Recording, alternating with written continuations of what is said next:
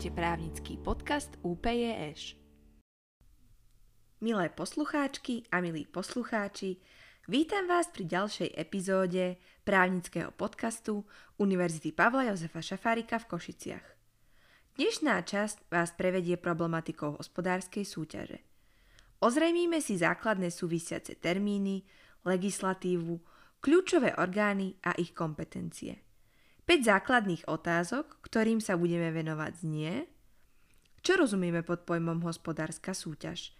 Aký je rozdiel medzi pojmami hospodárska súťaž a nekalá súťaž? Aké prámene práva upravujú hospodárskú súťaž? Aká je právna úprava hospodárskej súťaže v podmienkach Slovenskej republiky? Aký je vzťah generálnej klauzuly nekalej súťaže a ostatných skutkových podstát? Ktoré orgány rozhodujú vo veciach nekalej súťaže a ktoré vo veciach hospodárskej súťaže.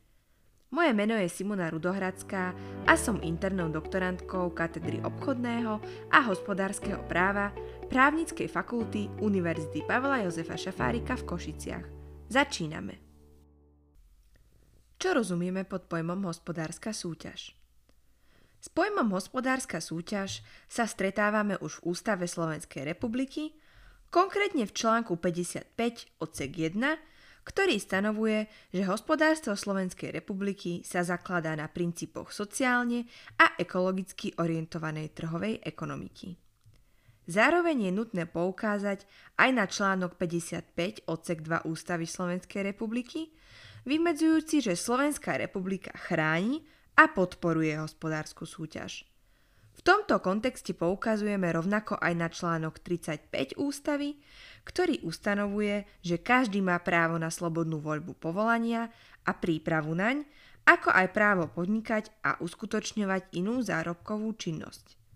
Z uvedeného znenia je zretelné, že naša ekonomika funguje prostredníctvom trhového mechanizmu za súčasné garancie slobody podnikania. Žiaden právny predpis exaktne nedefinuje pojem hospodárska súťaž. Ako však uvádza docentka Kálesná a inžinier Blažo v komentári k zákonu o ochrane hospodárskej súťaže, doktrinálne vymedzenie pojmu súťaž možno chápať ako súperenie dvoch alebo viacerých hospodárskych subjektov na tej istej strane trhových vzťahov, ponuky či dopytu, o dosiahnutie hospodárskeho výsledku spočívajúceho v uskutočnení výmeny výrobkov alebo služieb s tými istými potenciálnymi účastníkmi trhu, a to také súperenie, ktoré vzájomne ovplyvňuje hospodárskú činnosť týchto subjektov a vytvára na strane druhých potenciálnych účastníkov trhových vzťahov objektívnu možnosť voľby medzi rôznymi súťažnými ponukami či dopytmi. Skúsme si teda priblížiť, čo sa v hospodárskej súťaži vlastne odohráva. Na jednej strane máme podnikateľov ponúkajúcich svoje tovary alebo služby, vytvárajúcich ponuku a na druhej strane sú tu spotrebitelia, prípadne iní podnikatelia, ktorí o tieto tovary alebo služby majú záujem a vytvárajú dopyt. Spotrebitelia nemusia byť nutne len nepodnikatelia, ale vo vzťahu k hospodárskej súťaži to môžu byť aj iní podnikatelia, ktorí daný tovar zakúpia a ďalej spracujú. Ponuka a dopyt sa stretávajú na trhu. A práve toto správanie na trhu musí byť regulované právnymi predpismi. Hospodárska súťaž však nemá vplyv len na tvorbu cien, ale rovnako tak sprostredkúva informácie o tom, čo a v akom rozsahu je potrebné vyrábať, ktoré výrobné postupy zaručujú najnižšie náklady, alebo aká je najvhodnejšia alokácia zdrojov.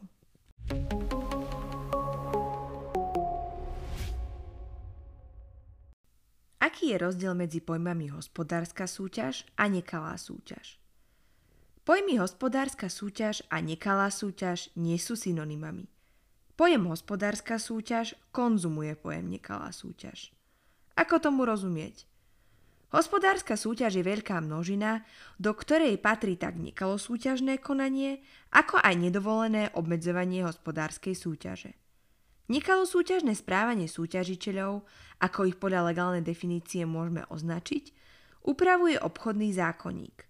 Nedovolené obmedzovanie hospodárskej súťaže upravuje osobitný zákon, na ktorý obchodný zákonník odkazuje a je ním zákon o ochrane hospodárskej súťaže. Nekalá súťaž ako podmnožina hospodárskej súťaže je súkromnoprávnou kategóriou, zatiaľ čo obmedzovanie hospodárskej súťaže vnímame ako verejnoprávnu kategóriu.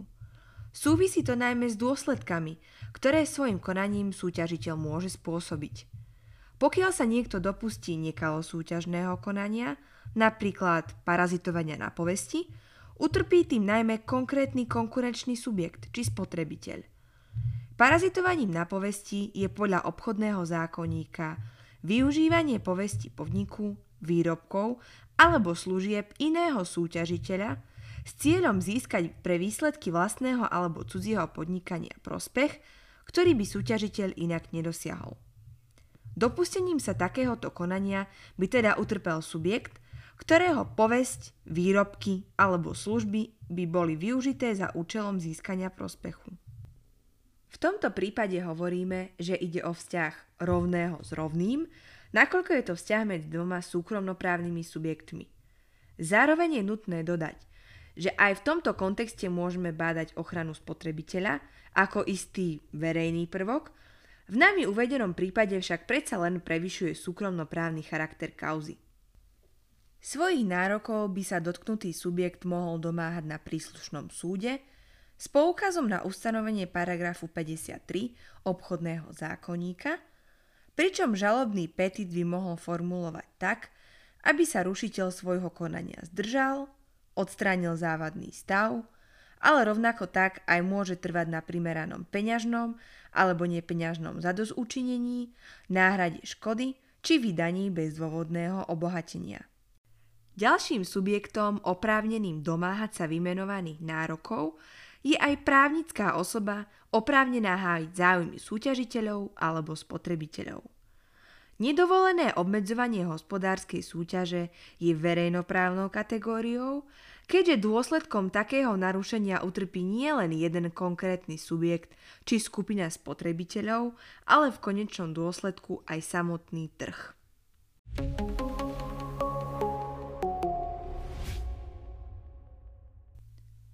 Aké sú pramene práva upravujúce hospodárskú súťaž? Prioritne je problematika hospodárskej súťaže upravená v základnom obchodnoprávnom kódexe, teda v obchodnom zákonníku. Úprava počína ustanovením paragrafu 41 účasť na hospodárskej súťaži, v ktorom sú vymedzené subjekty zúčastňujúce sa hospodárskej súťaže, teda fyzické i právnické osoby, podnikatelia aj nepodnikatelia, ich oprávnenia, slobodné rozvíjanie súťažnej činnosti v záujme dosiahnutia hospodárskeho prospechu a združovanie sa na výkon tejto činnosti a ich povinnosti – teda dbanie na právne záväzné pravidlá hospodárskej súťaže a zákaz zneužívania účasti na súťaži. Zneužitie účasti na hospodárskej súťaži zákonodarca rozdeľuje do dvoch kategórií. Nekalé súťažné konanie a nedovolené obmedzovanie hospodárskej súťaže. Nekalo súťažné konanie, a to tak generálna klauzula, ako aj osobitné skutkové podstaty, upravuje obchodný zákonník. Celkovo rozoznávame generálnu klauzulu nekalej súťaže a 8 osobitných skutkových podstát nekalosúťažného konania. Klamlivú reklamu, klamlivé označenie tovaru a služieb, vyvolanie nebezpečenstva zámeny, parazitovanie na povesti, podplácanie, zľahčovanie, porušenie obchodného tajomstva a ohrozenie zdravia i životného prostredia.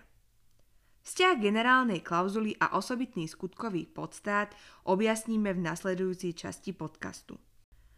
Osobitne by sme však chceli upriamiť vašu pozornosť na ustanovenia týkajúce sa obchodného tajomstva, ktoré je potrebné s ohľadom na rozoberanú problematiku vykladať v súčinnosti s osobitnou skutkovou podstatou porušenia obchodného tajomstva.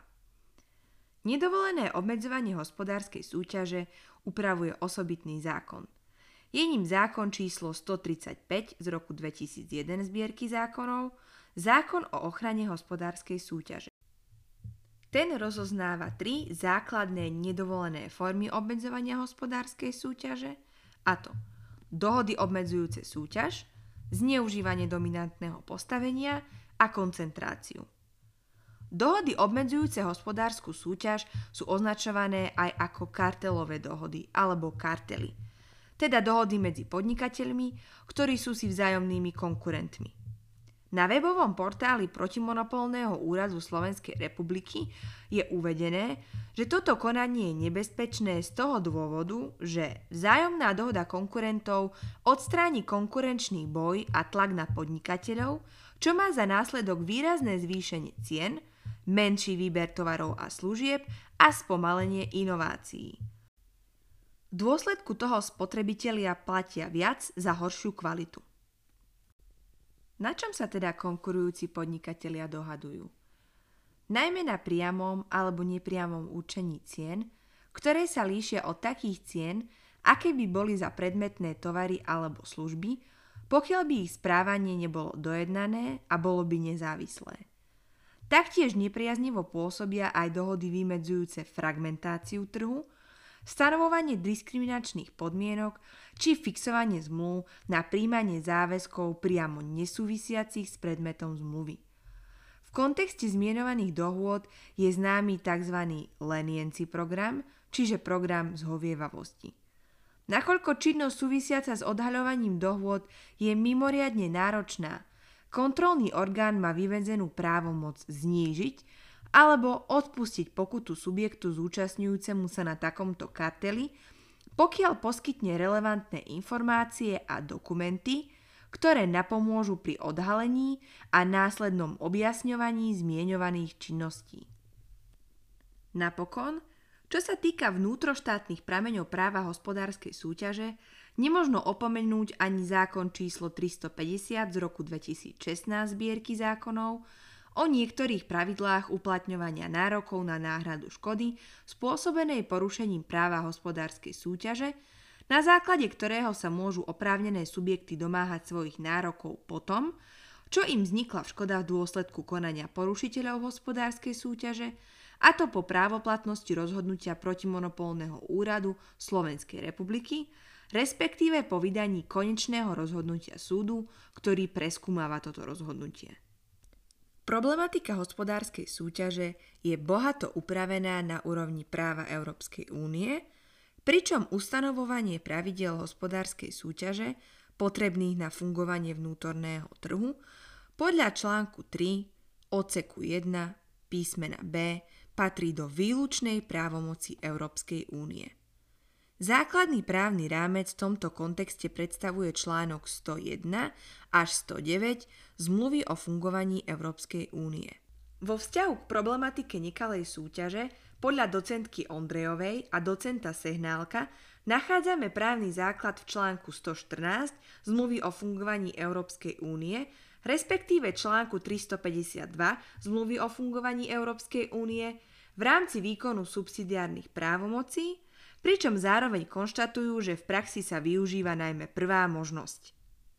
Taktiež je potrebné dodať, že na úrovni sekundárneho práva Európskej únie disponujeme značným množstvom nariadení a smerníc upravujúcich problematiku hospodárskej súťaže a medzi najvýznamnejšie možno zaradiť kartelové nariadenie číslo 1 z roku 2003, nariadenie upravujúce skupinové výnimky či nariadenie o kontrole koncentrácií medzi podnikmi.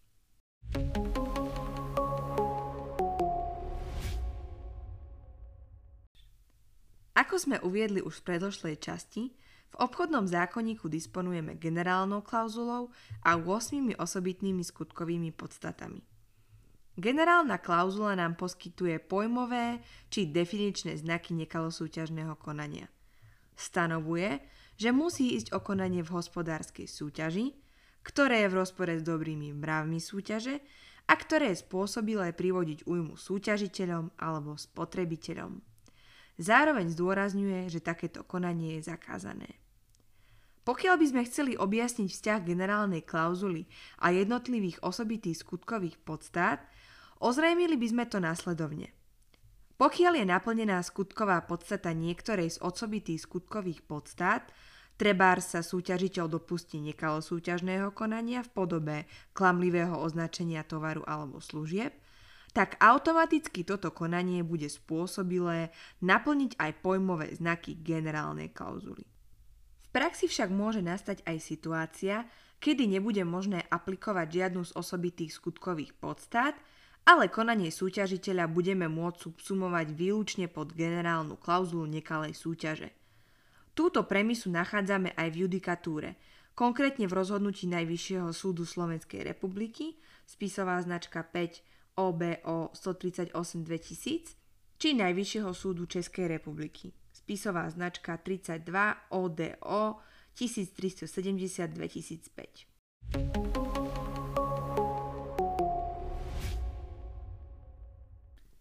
Ktoré orgány rozhodujú vo veciach nekalej súťaže a ktoré vo veciach hospodárskej súťaže?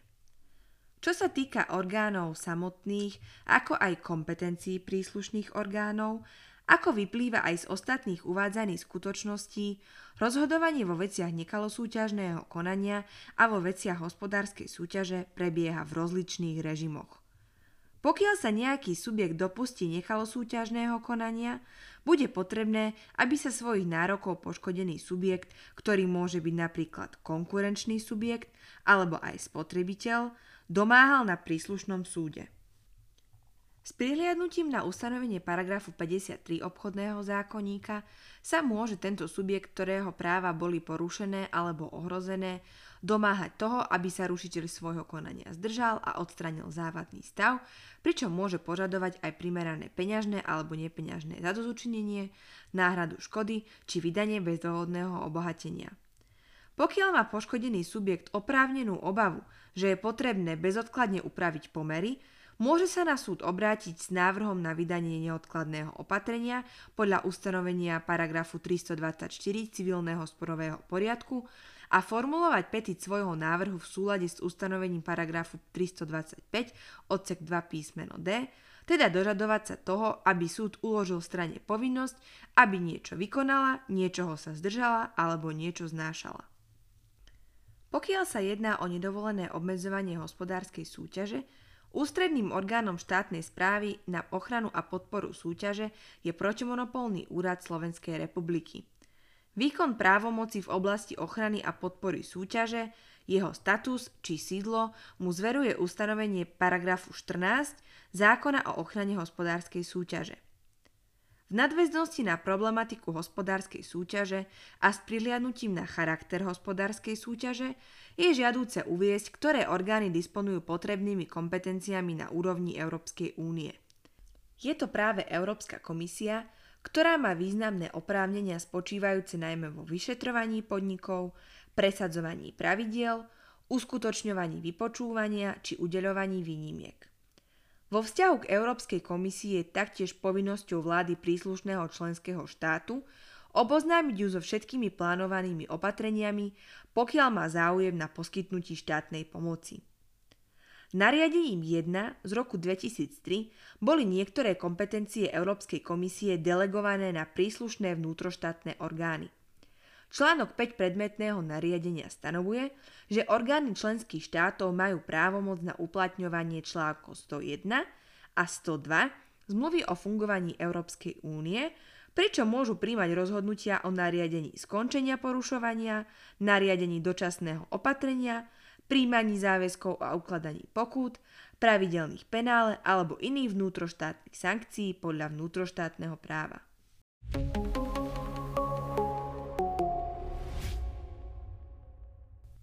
Týmto sme završili druhý diel právnického podcastu UPJŠ venovaného obchodnému právu. Moje meno je Simona Rudohradská a chcem sa vám poďakovať za vašu pozornosť a zároveň vám zapriať veľa entuziasmu do ďalšieho štúdia.